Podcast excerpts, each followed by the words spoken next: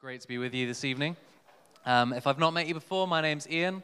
I'm part of the team here at Vineyard, and my main role, if you didn't know, is small groups pastor for the church. I kind of dabble in a few things, but small groups is my kind of main ministry that I'm involved with.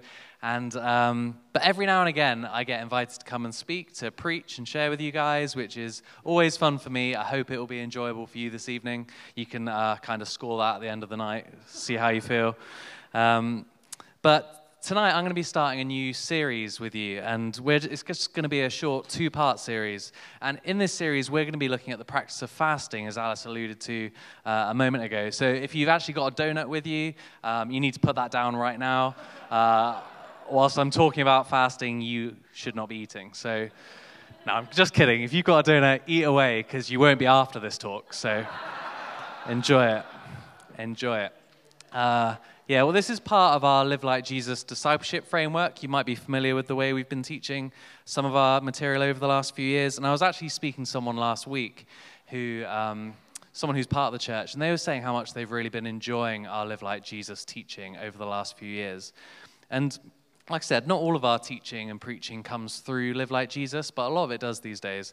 And I just think it's been really helpful for us to be able to it's helped the way we've taught and looked at the Bible to make it just a bit more applicable and practical in the way that we try and follow Jesus. And it helps us to come back to this philosophy, this understanding that we are disciples of Jesus. We are his apprentices, learning from him how to live like him as we learn how to be with Jesus and do the things that Jesus did. So that's a bit of a summary of what Live Like Jesus looks like. And if you're new to this church, or if you've missed any of those series over the last few years, you can obviously find them online, either through our podcast or on our YouTube channel. Search for Vineyard Cardiff Church. Vineyard Church Cardiff. How many years have I been here? Still can't get it right. Just search for it and it should come up. But as I said, over the next couple of weeks, we're going to be spending some time looking at this practice of fasting. We'll be considering what it is, why it's important, and the place that it can have in our daily walk with Jesus. Now, I have a minor confession to make to you all. The first, when I got the message inviting me to preach on this, I kind of misread it. I thought I was being invited to speak on feasting. But by the time I realized that it said fasting, it was too late to back out of the talk. So here I am on fasting. And there's only one letter difference between fasting and feasting, but that E makes a massive difference. You know, if you get those two things wrong, it changes the whole day for you. Either you eat loads of food or you eat absolutely nothing. But more on that in a moment. But I thought I was going to be speaking on feasting, and I thought, great, this is a subject that I can definitely talk about, because I'll be honest with you, I love food. I love buying food when I can afford it these days. I love preparing food. I love cooking big meals. My wife finds it really weird how long I can spend reading through recipe book after recipe book. It's a hobby of mine. And if ever we go into town and pop into Waterstones, the recipe book section is the first place I'm headed. It's upstairs, if you're not familiar. There's some really comfy sofas. I could just go scan along the recipe book shelves, pick a few books, take a seat. I could be there for a few hours if I had time, just salivating over new recipes that I want to cook. And I'll be honest, it's got to have pictures in it. I don't know about you, if you've ever picked up a recipe book, the cover might look amazing, but if there's no pictures on the inside, I ain't buying it. I need to see what I'm going to be cooking. Maybe that says something about me. And if I've ever been to your house, there is a good chance that within the first few minutes of arriving, I have clocked where you keep your recipe books, like with Sherlock-like precision. I know where you keep them, and at some point, I'm going to find those books, find any that I haven't read before, and we'll be talking, but I'll be looking at recipes. I actually did this last week. I was preaching in the north, went round to a friend's house in the afternoon, and they had a book, and I'd never seen this book before, and he's talking to me. I'm just there taking photos. I'm going to try that recipe this week. What did you just say? I just took some more photos. So yeah, that's a bit about me. What can I say? I just love food, and I love the way that food and feasts brings people together, and I know I'm not the only one. Like I said, I was preaching on this in North last week. Dave, our North site pastor's here. Pretty sure they spent this morning eating together, right? Yeah, didn't do a normal service, ate together. They stopped listening to my talk at this point before I moved on to the subject. I do realize I'm meant to be speaking about fasting today. I just really wanted to talk about food tonight, and this was as much as I was allowed. So let's get to the subject. The thing I want to say is that food and feasting, these are good things. But I'm just aware that as I talk about this subject of fasting tonight, it's important to address from the start that some of us here may struggle or have struggled in the past to have a healthy relationship with food. And difficult experiences around body image, dieting, and disordered eating, these things can be pervasive and long-lasting in our lives, and I don't want to undermine those things tonight. So if that is something that you struggle with, please know that you are not alone here. And this is a safe community where you can share your struggles either with somebody that you know, maybe that you've come with this evening, maybe the people that you're in small group community with, or through our pastoral care, like network in the church. We would love to support you. And part of the reason our relationship with food can be something that we struggle with is that it's part of our broken human condition. Food can have a power over us that we don't like to admit. And all of us, in some way, may experience some level of brokenness in relation to food. It relates to this battle of the flesh and the spirit that the Apostle Paul talks about in the New Testament. And our bodies can drive us to pursue our wants and desires at the expense of the health of our soul. And food can have a really big part to play in that. Have you ever noticed how in the creation story in Genesis and in the story of the fall, the food and this battle over the flesh and our spirit is right at the core of that story? In Genesis 2, God makes mankind from the earth and breathes life into man. Humans are both physical and spiritual beings. And Scott McKnight refers to this as embodied spirituality. And then in Genesis 3, the snake asks the woman, "Did God really say that you must not eat from any tree in the garden?" The snake then entices Eve to take the fruit and eat from the tree of the knowledge of good and evil. And we're told that when the woman saw the fruit on the tree was good to eat and pleasing to the eye, she took it and she ate it. Now, it doesn't really matter how you read or interpret that story. People, interpret the creation story differently. But what I just explained there, there's significance in that, in the way that that's conveyed to us. The temptation itself wasn't about eating food. I just want to make that clear. It was actually about humanity choosing to trust in its own instincts and the voice of the serpent over God's word. And as a consequence, humanity began to redefine good and evil for ourselves. That's the temptation that was placed before mankind, and we took it. But how did the temptation present itself? It was to eat or not to eat from the tree. It's quite Shakespearean, isn't it? Anyway, I'm sure that we've all experienced temptation like that in one form or another in our lives. We've all been there where it's like, oh, I really know I shouldn't eat that piece of cake, but man, it looks so good. And you just can't resist. I really want that chocolate cake. I shared this morning, for me, I walk in on a Sunday morning, I'm like, I might have one ring donut. I might have two. I probably shouldn't have three ring donuts. Go on then. I'll have an extra donut. That's the temptation here at Vineyard on a Sunday. I'm sure we've all been there. I'm sure we've all been tempted by some way with food. What we see in Genesis 3 is an inversion of God's plan. God created man and woman to rule over the animal kingdom and to tend to the earth. But in the creation story, the man and the woman become subservient to the snake and the fruit. Suddenly these things have power and authority, or they seem to have power and authority over humanity.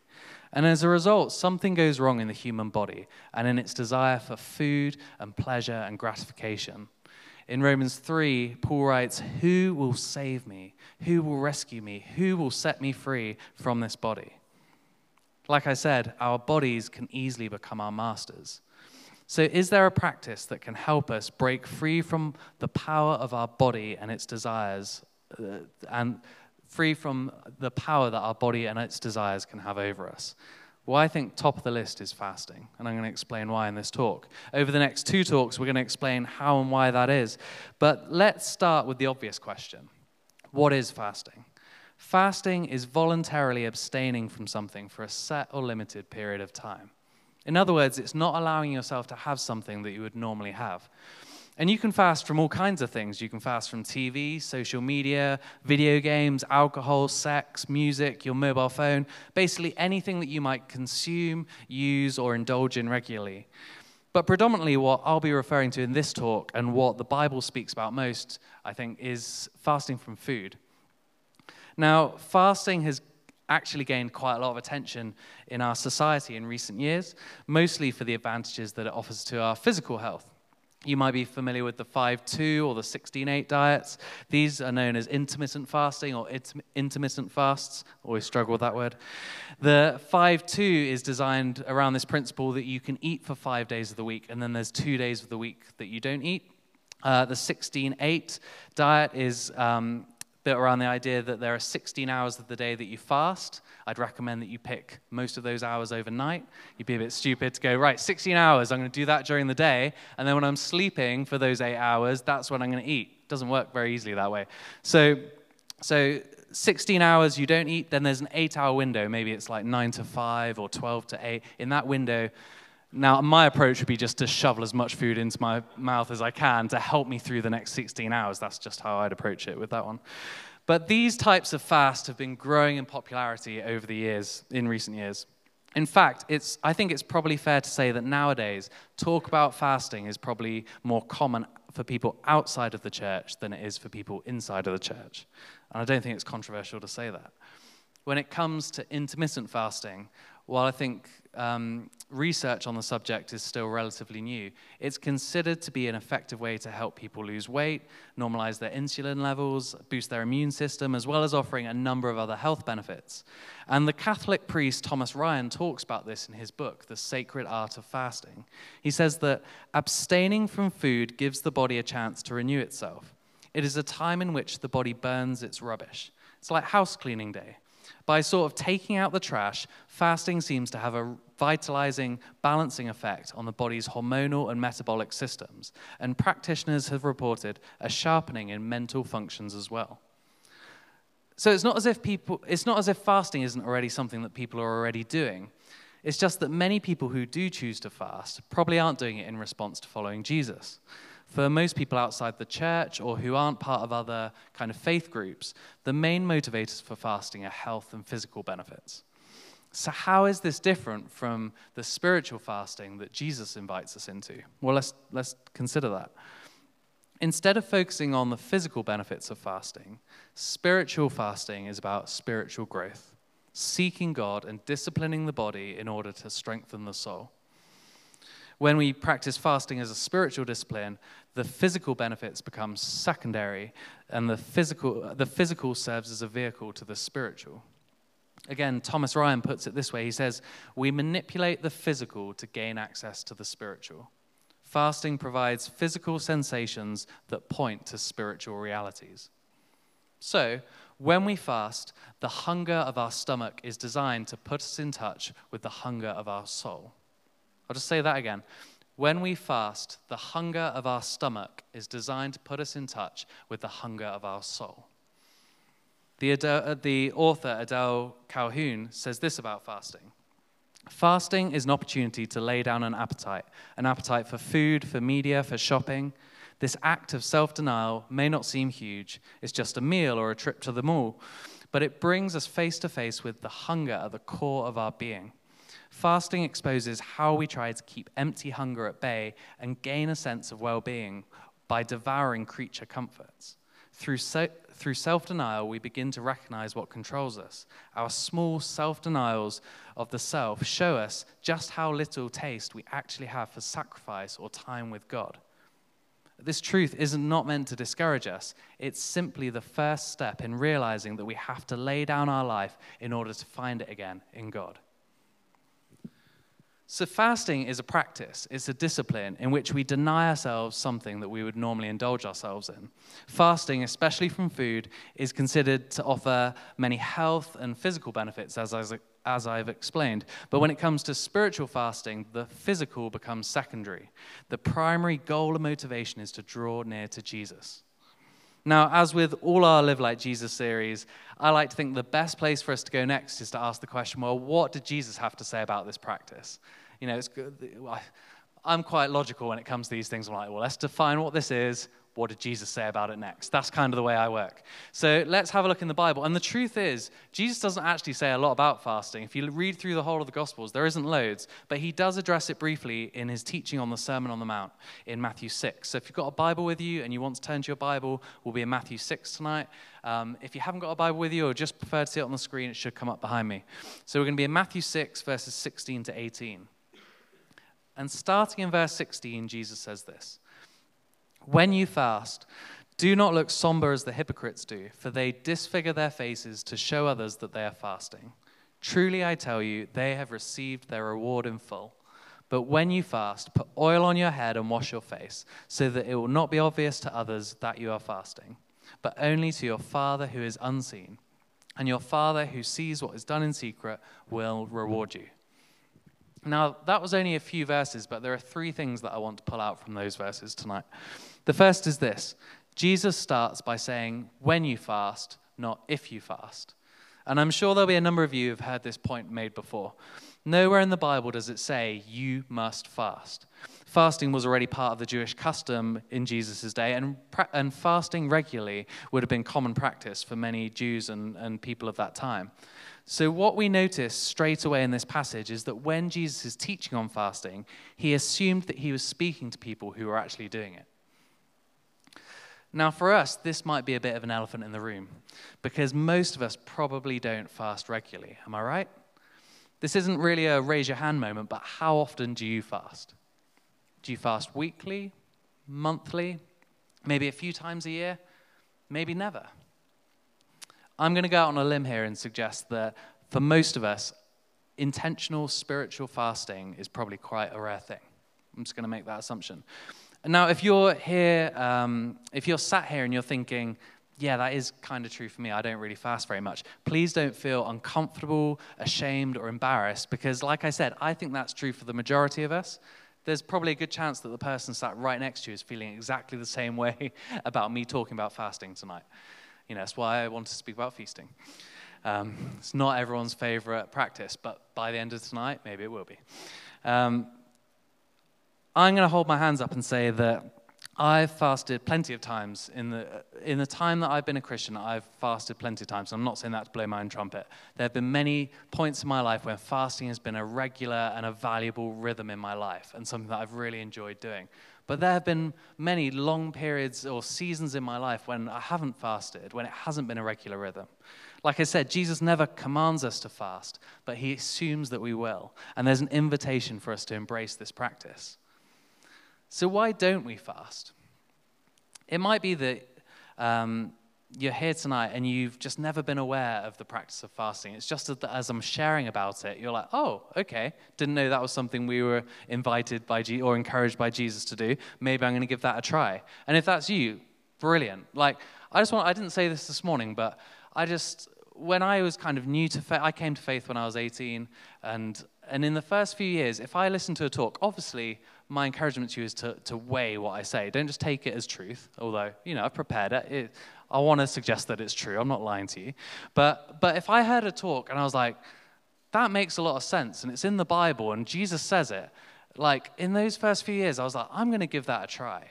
And I hope that as I'm getting older, I'm still willing to try those things. I'm not like, oh, I've tried that before. But if you're here tonight and you're new to faith or you're young in your faith or even if you've been walking with Jesus for a long time, my encouragement is be willing to give this a go. Accept the invitation, not from me, from Jesus, to embrace this practice in your life.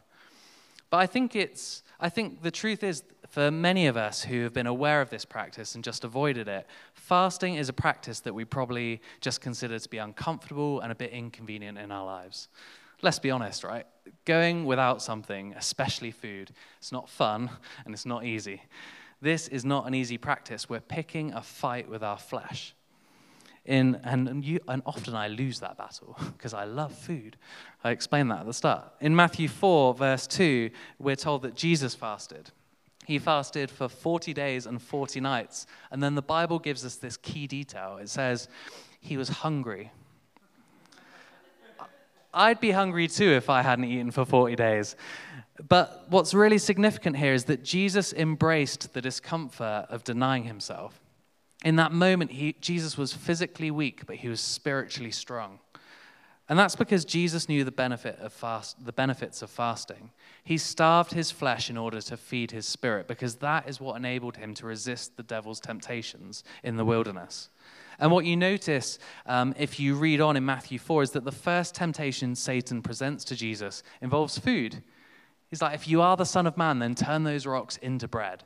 He knows what Jesus was feeling weak in that moment, and he tempts him with that, just in the same way that he tempts them with food in the creation story. So fasting isn't easy. It wasn't easy for Jesus, and it's not going to be an easy practice for us.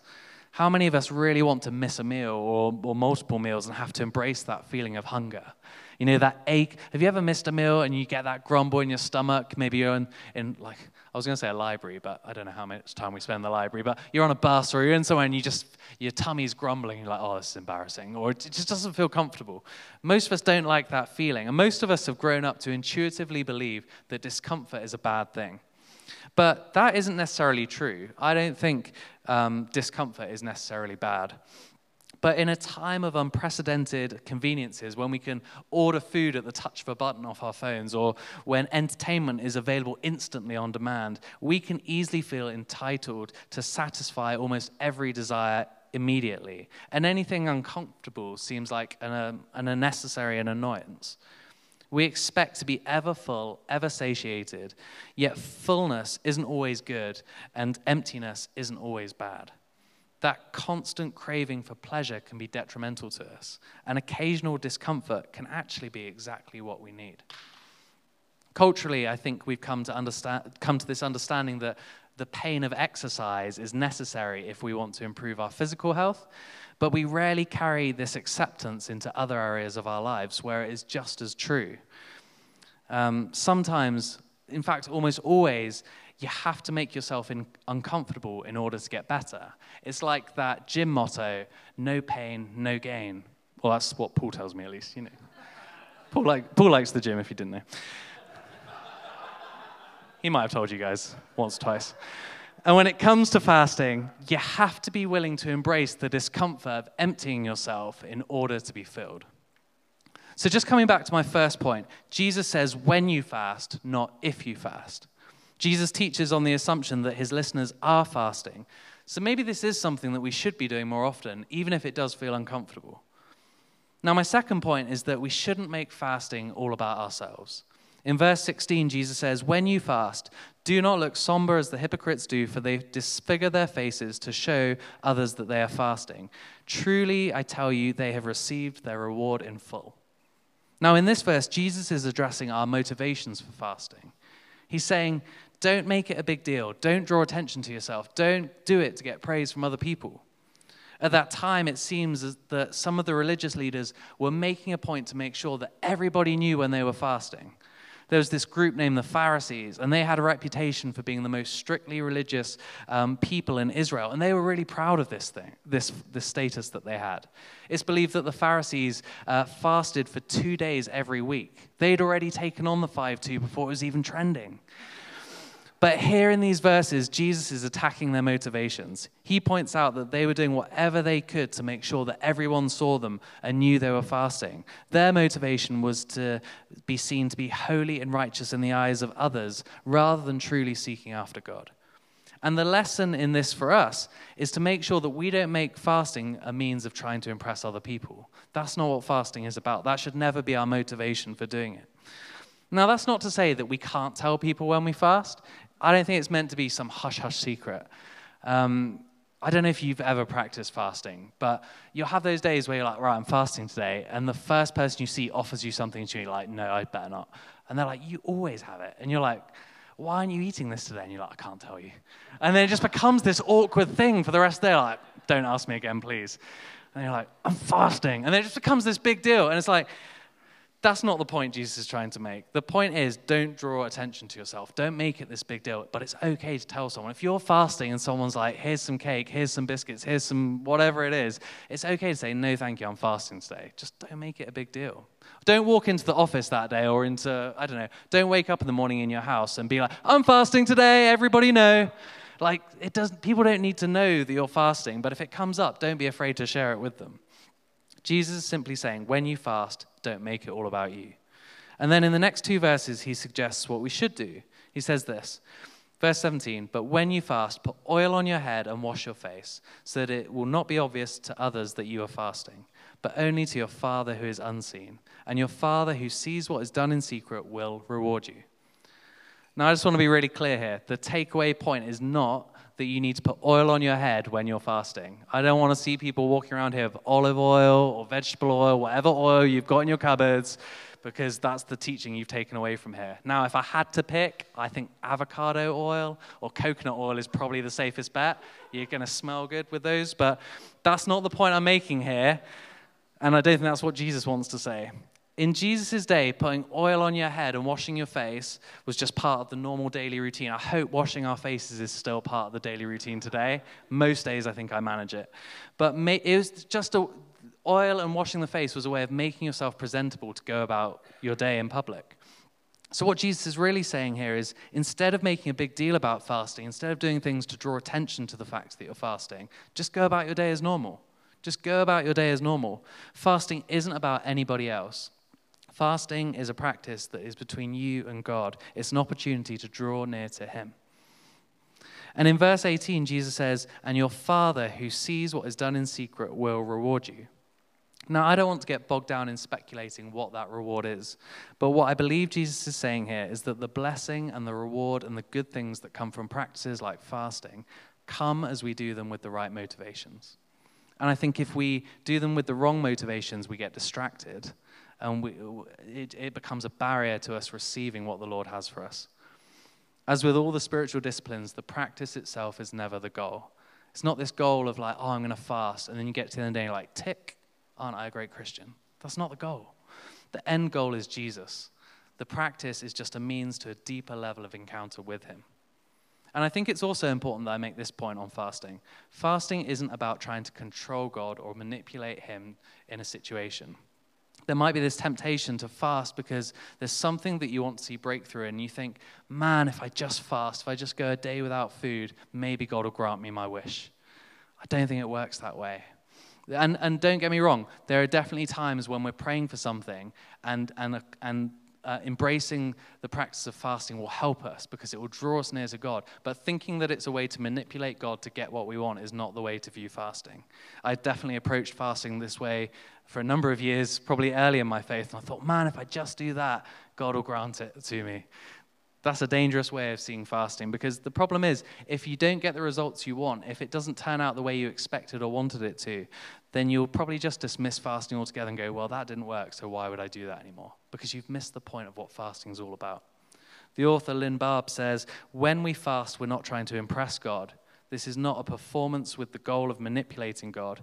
God is not a genie in a lamp that we can rub and ask for things. Fasting helps us to get into a place where we can hear from God. So the key things I wanted to pull from this passage were, first, Jesus says, when you fast, not if. He assumes that this is something that we will be doing. Second, let's not make it about ourselves or impressing others. And thirdly, when you fast, just go about your day as normal. And remember that fasting is primarily about seeking God. As I come into the kind of final section of my talk, I just want to share some practical tips on fasting with you. So firstly, start small and build up. Don't try and launch into a 40-day fast. You know, I spoke about Jesus doing a 40-day fast. If you've not fasted before, don't think, oh, I'm just going to go do a 40-day fast. That's probably going to go badly. If you've never fasted before, maybe just start by missing 1 or 2 meals a day. Over time, you can build that up to fasting maybe for a full day or for multiple days in a row. But start small and build up. Second, plan it in. So it might be that you want to decide. You can wake up in the morning and go, right, today's a fasting day. I'm just going to do it.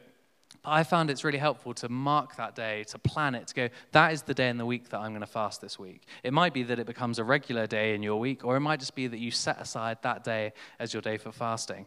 And I'd say be wise about it as well. It's probably not a good idea to fast on a day when you've got a really intense busy day, or if you do like high-intensity sport, or just be sensible and wise about the days you choose to fast. I'm not saying if you have got a busy day, you know, some of us have busy jobs and busy things that we're doing.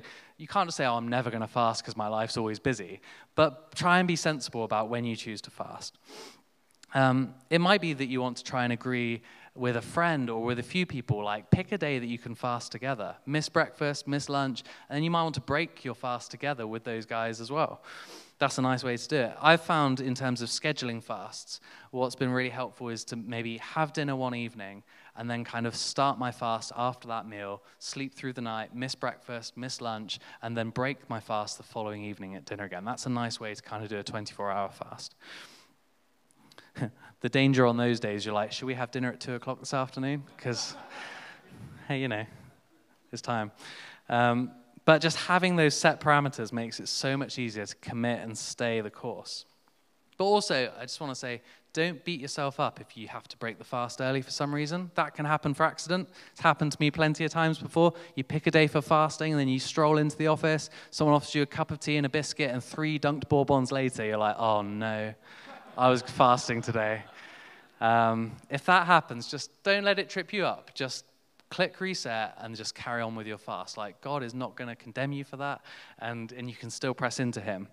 Obviously, I will say, if you accidentally have a 3-course meal, you probably just need to end that fast right there and then. Like, you know when it's an accident and when it's not an accident, right? A biscuit, that can happen by accident. A 3-course meal, that's no accident. And there might be occasions when you're fasting and you just know that you feel really unwell, you feel faint, that actually it's not having a good effect on your body. In those moments, you might need to eat something and break that fast, and that's okay. I just want to clarify that.